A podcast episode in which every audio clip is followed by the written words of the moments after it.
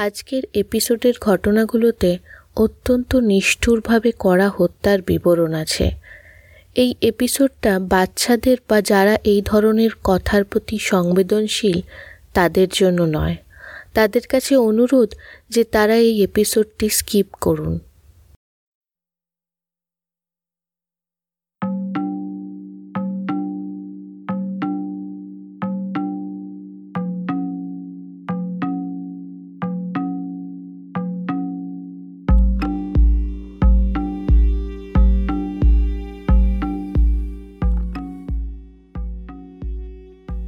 যখন আদি মানব রাতের অন্ধকারে জঙ্গলের মধ্যে রাত কাটাবার জায়গা খুঁজতে বেরোতো, তখন অনেক সময় সেই কুচকুচে, কালো, গভীর অন্ধকার গুফাটার মধ্যে সে দেখতে পেত জ্বলন্ত কয়লার মতন জ্বলছে দুটো লাল চোখ। সেই চোখ দেখতে পাওয়ার মানে ছিল নিজের মৃত্যুকে দেখতে পাওয়া। সে আস্তে আস্তে পিছুপা করে সেখান থেকে চলে যাওয়ার চেষ্টা করতো। এবং শুধু এটাই প্রার্থনা করত যে সেই চোখ দুটো যেন তার দিকে এগিয়ে না আসে। কারণ যদি চোখ দুটো এগিয়ে আসে, তাহলে তার কাছে পালাবার কোনো উপায় থাকবে না। ওই চোখ দুটো ছিল নেকড়ের। নেকড়ে হলো মানুষের সবচেয়ে পুরনো শত্রু, যার আমাদের সঙ্গে শত্রুতার ইতিহাস সুদূর অতীত থেকে শুরু হয়। আমাদের প্রাচীন পূর্বপুরুষ নেকড়েকে যেমন ভয় পেত, তেমনি তাকে শ্রদ্ধাও করত। নেকড়েদের সঙ্গে তাদের খাবারের জন্য অনেক সময় লড়াই করতে হতো। মানুষ তার হিংস্রতাকে ভয় পেত, তবে তার চাতুর্যকে শ্রদ্ধা করত। সে তার শিকারী প্রবৃত্তিকে ভয় পেত, তবে তার নিস্তব্ধতা এবং দ্রুততাকে শ্রদ্ধা করত। নেকড়ে মানুষের এমন একটি শত্রু যার মতন মানুষ নিজেই হতে চাইত। আমি চৈতি আদিত্য এবং এটা প্রহেলিকা।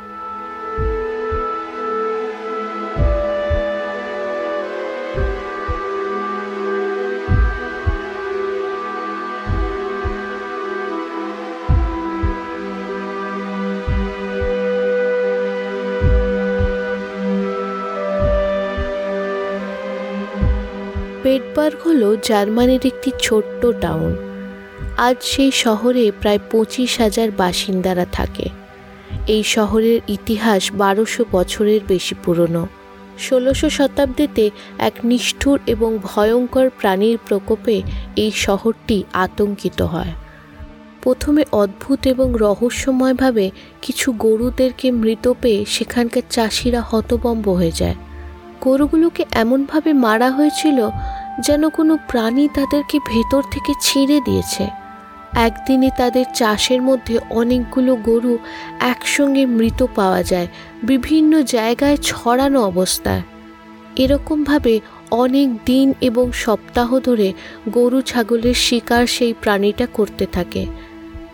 নেকড়েদেরকেই সন্দেহ করাটা স্বাভাবিক ছিল সেখানকার স্থানীয় বাসিন্দাদের, তবে এটা একটা ব্যাপক মাত্রার হিংস্রতার শুরুয়াত ছিল। কিছুদিনের মধ্যেই আশেপাশের গ্রামেরও গরু ছাগলের হত্যা শুরু হয়। গ্রামবাসীরা অনেক খোঁজার পরও সেই নেকড়েকে কিছুতেই খুঁজে পায় না। এরপর গ্রামের বাচ্চাদের অপহরণ শুরু হয়। কখনো কারোর ঘর থেকে, কখনো ক্ষেত থেকে, তারপর মহিলাদের অপহরণ হয়। রোজ হাঁটা চলার পথ থেকে মহিলারা উধাও হয়ে যায়। কখনো তাদের মৃতদেহ জঘন্য ক্ষতবিক্ষত অবস্থায় পাওয়া যায়। গোটা গ্রামটি আতঙ্কিত হয়ে ওঠে। তবে তখনও পর্যন্ত ক্ষুধার্ত নেকড়েদেরই সন্দেহ করা হয়। কিছুদিন পর সেই জীবকে প্রথম দেখতে পাওয়া যায়। তার শিকারের জন্য সে কোনো মহিলাকে একা না পেয়ে সে মহিলাদের দলের মধ্যে ঢুকে পড়ে। তাদের উপর আক্রমণ করে এবং যখন তারা ছড়িয়ে যায়, তখন কোনো একজনের পিছু নিয়ে তাকে মেরে ফেলে। গ্রামবাসীদের সন্দেহটা ঠিকই ছিল। প্রাণীটি একটি নেকড়ে ছিল। এই ঘটনাগুলোর পর গ্রামবাসীরা নিজেদের মধ্যে একটি দল তৈরি করে সেই নেকড়েটিকে ধরার জন্য। সেই দলের মধ্যে কিছু শিকারী কুকুর রাখা হয়। একদিন সেই নেকড়েটিকে শিকারের সময় গ্রামবাসীরা দেখে ফেলে। তখন তারা তার পিছনে ছুটতে শুরু করে। নেকড়েটি তখন জঙ্গলের দিকে পালাতে শুরু করে। গ্রামবাসীরা এবং শিকারী কুকুরগুলো তার পিছু পিছু জঙ্গলের মধ্যে ঢুকে যায়। চারিদিক থেকে গ্রামবাসীরা এবং কুকুরগুলো তাকে ঘিরে ফেলে। তারপর হঠাৎ তারা দেখতে পায় যে একটা গাছের তলায় একটা লোক বসে কাঁদছে। লোকটি খুব হাঁপাচ্ছে এবং ঘেমে গেছে। সেই লোকটির নাম ছিল পিটার স্টাম্প। গ্রামবাসীরা কিছু বুঝতে পারে না, তবে তারা স্টাম্পকে ওয়্যারউলফ বলে সন্দেহ করে এবং তাকে ধরে তার ঘরে নিয়ে আসে। স্টাম্প একজন বড়লোক চাষি ছিল। বেডবার্গের কাছে ইফরাত নামের একটি গ্রামে তার জন্ম হয়। সে গ্রামের মধ্যে তার অনেক ধন সম্পত্তি ছিল। সমাজে তার ধন সম্পত্তির জন্য সম্মানও ছিল। এবং তাকে সবাই একজন ভালো স্বভাবের ব্যক্তি হিসেবেই জানত। তার স্ত্রী অনেক বছর আগেই মারা গেছিলেন এবং তার দুটো সন্তান ছিল। তবে হতে পারে এটা তার সমাজের কাছে দেখানোর একটা অন্য মুখ ছিল। তাকে ধরে আনার পর গ্রামের প্রমুখদের এবং গ্রামবাসীদের সামনে তার বিচার শুরু হয়। তার বিচার করা হয় তাকে র্যাক নামের এক টর্চার করার যন্ত্রের ওপর রেখে। র্যাক হলো এক ধরনের টর্চারের যন্ত্র যাতে কোনো ব্যক্তির হাত এবং পাগুলো দড়ি দিয়ে চার কোণে বাঁধা হয়। তারপর ক্র্যাঙ্ক ঘুরিয়ে তার হাত পাগুলোকে ক্রমশ টানতে থাকা হয়, যাতে প্রচণ্ড যন্ত্রণা হয়। স্টাম্পকে র্যাকের ওপর টর্চার করার পর সে খুব তাড়াতাড়ি নিজের সব দোষ স্বীকার করে নেয়। তার এই ঘটনাগুলোর ব্যাখ্যা গ্রামবাসীদেরকে চমকে দেয়। স্টাম্প নিজের মুখে বলে যে বারো বছর বয়স থেকে তার কালো জাদু এবং তান্ত্রিক বিদ্যায় কৌতূহল শুরু হয়। সে বলে যে কুড়ি বছর বয়সে সে ডেভিল মানে শয়তানের সঙ্গে একটি চুক্তি করে। যখন ডেভিল তার সামনে প্রকট হয় এবং তাকে জিজ্ঞেস করে যে তার কি চাই, তখন সে তার রক্তের তেষ্টা পূরণ করার জন্য একটি বর চায়। শয়তান তাকে বলে, যদি সে সারা জীবন তার কথা অনুযায়ী চলে, তবে সে তাকে একটি বেল্ট দেবে। সেই বেল্টটা পরার সঙ্গে সঙ্গে সে একটি ভয়ানক এবং হিংস্র নেকড়ে হয়ে যাবে। তার গায়ে প্রচণ্ড ক্ষমতা হবে, তার বিশাল বড় বড় নোক এবং ধারালো দাঁত হবে। তবে যদি সে তার মানব রূপে ফিরে যেতে চায়, সে বেলটা খুলে ফেললেই আবার মানুষে পরিণত হবে। এমনকি কেউ বুঝতেও পারবে না যে সে কিছুক্ষণ আগেই একটা নেকড়ে বাঘ ছিল। সেই বেল্ট পরেই স্টাম্প দিনের পর দিন গরু, ছাগল এবং মানুষের হত্যা করে এসছে, দীর্ঘ পঁচিশ বছর ধরে। তার আশেপাশের লোকেরা এই কাজটি কোনো মানুষের হতে পারে বলে কোনোদিন সন্দেহই করতে পারেনি।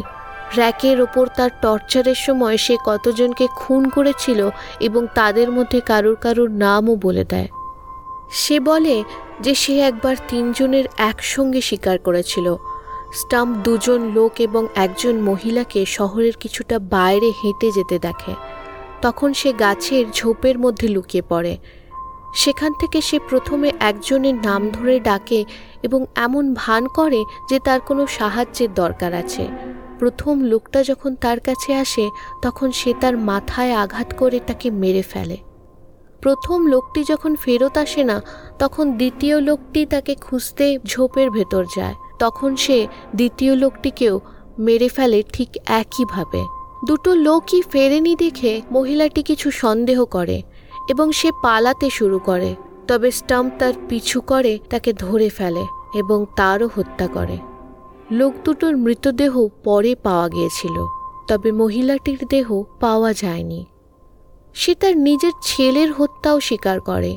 সে বলে যে সে তাকে জঙ্গলে নিয়ে গিয়ে মেরে দিয়েছিল। একমাত্র একটি বাচ্চা মেয়ে একবার তার হাত থেকে বেঁচেছিল। কিছু বাচ্চারা মাঠের মধ্যে খেলা করছিল এবং সেই সময় স্টাম্প তাদের মধ্যে থেকে একটি ছোট্ট মেয়েকে ধরে। অন্য বাচ্চাগুলো তখন সেখান থেকে পালিয়ে যায়। সেই মেয়েটির গলার টুঁটি ছিঁড়ে নেওয়ার চেষ্টা করে। তবে মেয়েটি এমন এক ধরনের জামা পরেছিল যাতে তার গলাটা জামাটা শক্ত কলার দিয়ে ঢাকা ছিল। সেই কারণে মেয়েটা কিছুটা সময় পেয়ে যায় এবং সেই জোরে চেঁচাতে আরম্ভ করে। মেয়েটি চেঁচিয়ে উঠতে স্টাম্প ভয় পেয়ে যায় এবং সেখান থেকে পালিয়ে যায়।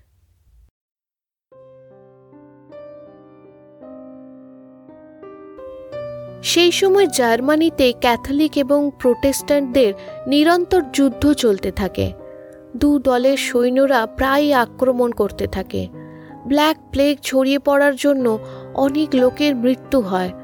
তাই সেই সময় মৃত্যু এবং হিংসা সমাজের কাছে খুব একটা অপরিচিত ছিল না। তাই হয়তো স্টাম্প পঁচিশ বছর ধরে তার এই হত্যার খেলা চালাতে পেরেছিল। স্টাম্প হয়তো ভেবেছিল যে তার এই অসম্ভব ক্ষমতা এবং জাদুর জন্য তাকে কেউ কোনো দিন ধরতে পারবে না। তবে তার এই বিশ্বাসই তাকে ধরিয়ে দেয়। সে বলে যে যখন তাকে জঙ্গলের মধ্যে ঘিরে ফেলা হয়, তখন তার পালাবার কোনো উপায় নেই সেটা বুঝে সে নিজের বেলটা খুলে ফেলে। তাতে সে আবার নিজের মানব রূপ ধারণ করে। তবে যখন গ্রামবাসীরা সেখানে সেই বেলটা খুঁজতে যায় তখন কিন্তু সেখানে কোনো বেল্ট খুঁজে পাওয়া যায়নি। তাই গ্রামবাসীরা সন্দেহ করে যে বেল্টটি তার কাছে চলে গেছে, যেখান থেকে সেটা এসছিল। মানে ডেভিলের কাছে। আঠাশে অক্টোবর পনেরোশো উননব্বইয়ে এসব স্বীকার করার পরই তাকে সঙ্গে সঙ্গে দোষী ঘোষিত করা হয়। সিদ্ধান্ত নেওয়া হয় যে তাকেও ঠিক সেই ধরনেরই যন্ত্রণার মধ্যে থেকে যেতে হবে, যেই ধরনের যন্ত্রণা সে লোকেদের দিয়েছে। একত্রিশে অক্টোবর পিটার স্টামকে বেডবার্গের এক চৌরাস্তায় এক ধরনের যন্ত্র যার নাম ব্রেকিং হুইল তার ওপর রাখা হয়। স্টাম্পের মৃত্যুদণ্ড দেখতে জার্মানির অনেক বড় বড় লোকেরা, এমনকি রাজা রাজপুত্ররাও সেখানে জড়ো হয়। সেই ব্রেকিং হুইলের ওপর তাকে বাঁধা হয়। তারপর গরম চিমটে দিয়ে তার চামড়াটাকে জায়গায় জায়গায় ছিঁড়ে দেওয়া হয়। কুরুলের উল্টো দিকটা দিয়ে তার হাত এবং পা দুটোই ভেঙে দেওয়া হয়। তার হাত পা এই জন্য ভাঙা হয় যেন সে কবর থেকে আবার ফেরত উঠে আসতে না পারে। কারণ তখন মনে করা হতো যে যারা কালো জাদু জানে, তারা নাকি মৃত্যুর পর কবর থেকে ফিরে আসতে পারে। তারপর শেষে তার মাথাটা কেটে দিয়ে তাকে মুক্তি দেওয়া হয়। তারপর তার শরীরটাকে পুড়িয়ে দেওয়া হয়। খুনে সাহায্য করেছে বলে তার মেয়েকেও দোষী বলা হয়, তবে তার শাস্তি অনেক কম। তাকে সরাসরি স্টাম্পের সঙ্গেই পুড়িয়ে দেওয়া হয়। এরপর এই ভয়ঙ্কর জিনিসটি চিরদিন মনে রাখার জন্য সেখানে একটি মূর্তি তৈরি করা হয়। ব্রেকিং হুইলটিকে প্রথমে মাঝখানে রাখা হয়, তারপর একটি নেকড়ের মূর্তি তার উপর রাখা হয়। তার সঙ্গে রাখা হয় পিটারের কাটা মাথাটা। এই জিনিসটাকে চারিদিক থেকে কাঠের বেড়া দিয়ে ঘিরে দেয়া হয়। পিটারের হাতে যারা খুন হয়েছিল, তাদের নাম কাঠের পাল্লাগুলোর ওপর লেখা হয়েছিল। এটাকে সব কালো জাদুকর এবং উইচদের জন্য একটা অনুসারক হিসেবে বানানো হয়েছিল, যাতে তাদের মনে থাকে যে যদি কেউ এরকম কাজ ভবিষ্যতে করে, তো তাদের সঙ্গে এটাই করা হবে। পিটার স্টাম্প যে সত্যি কোনো বেল্ট পরে ওয়্যারউলফ হয়ে যেতে পারত, সেটা মানা একটু কঠিন। তবে অনেকে বলে যে স্টাম্প নাকি নেকড়ে বাঘের একটি ছাল নিজের গায়ের ওপর পড়ত যাতে অন্ধকারে তাকে নেকড়ে বাঘের মতো দেখতে লাগে। সেই ছালটি পরেই সে সবাইকে আতঙ্কিত করত। অনেকে বলে যে স্টাম্পকে ফাঁসানো হয়েছিল সত্যি কোনো নেকড়ে শিকারগুলো করেছিল এবং স্টাম্প ভুল সময়, ভুল জায়গায় উপস্থিত ছিল। তার মানসিক অবস্থা একটু খারাপ ছিল, সেটা সবাই জানত এবং সেটার উপর ভিত্তি করেই তাকে দোষী করা হয়। এতে স্থানীয় পুলিশের অক্ষমতা লোকাতেও সুবিধা হয়। র্যাকের প্রচণ্ড যন্ত্রণা থেকে বাঁচার জন্য স্টাম্প দোষ স্বীকার করে নেয় এই আশায় যে হয়তো তার কম শাস্তি হবে। আবার আরও কিছু লোকেরা বলে যে স্টাম্প ওই ঘটনাটার কিছুদিন আগেই ক্যাথলিক থেকে প্রোটেস্ট্যান্টে কনভার্ট হয়েছিল।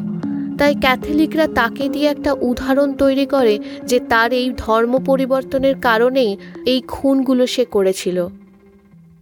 আজ আইনে যদি কোনো অপরাধীকে চাপে ফেলে অপরাধ স্বীকার করানো হয়, তবে তার সেই স্টেটমেন্টকে কোর্টে মানা হয় না। তবে তার বলা কোনো কথাকে তথ্য সংগ্রহের জন্য ব্যবহার করা হয়। সব ঘটনাগুলো জানার পর আমি আপনাদেরকে একটা প্রশ্ন করতে চাই। কে বেশি নৃশংস? কে বেশি হিংস্র? স্টাম্প না স্টাম্পের বিচারকরা? স্টাম্প যদি সত্যি খুনগুলো করে থাকে, তবে নিশ্চয়ই সে ভীষণ নৃশংস অপরাধ করেছে। তবে তার বিচারকরা যা করেছে সেটা তো কোনো সন্দেহই নেই। এবং সেটা কতটা ঠিক সেটাও আমাদের বিচার করতে হবে। তাদের ক্ষমতা আছে বলেই তারা এ ধরনের শাস্তি কাউকে দিতে পারে এবং তাতে সমাজ কোনো প্রশ্ন করে না। আসলে স্টাম্পের ঘটনাটা একটু চরম। এটারই একটু নিম্ন স্তরের ঘটনা হয় যখন কোনো খুনির অপরাধ প্রমাণ হয় এবং তাকে মৃত্যুদণ্ড দেওয়া হয়। মৃত্যুদণ্ডের বিরোধীরা ঠিক এই যুক্তিতেই তর্ক করে। আমরা এটাকে কোনো রাজনৈতিক দিশা দিতে চাই না। তবে প্রশ্ন জিজ্ঞেস করা এবং বুদ্ধি দিয়ে বিচার করা আমাদের অধিকার এবং কর্তব্য। হয়তো আমাদের সবার মধ্যেই একটা স্টাম্প লুকিয়ে থাকে এবং আমরা সবাই পরিস্থিতিতে এলে এ ধরনের নৃশংসতা করতে সক্ষম।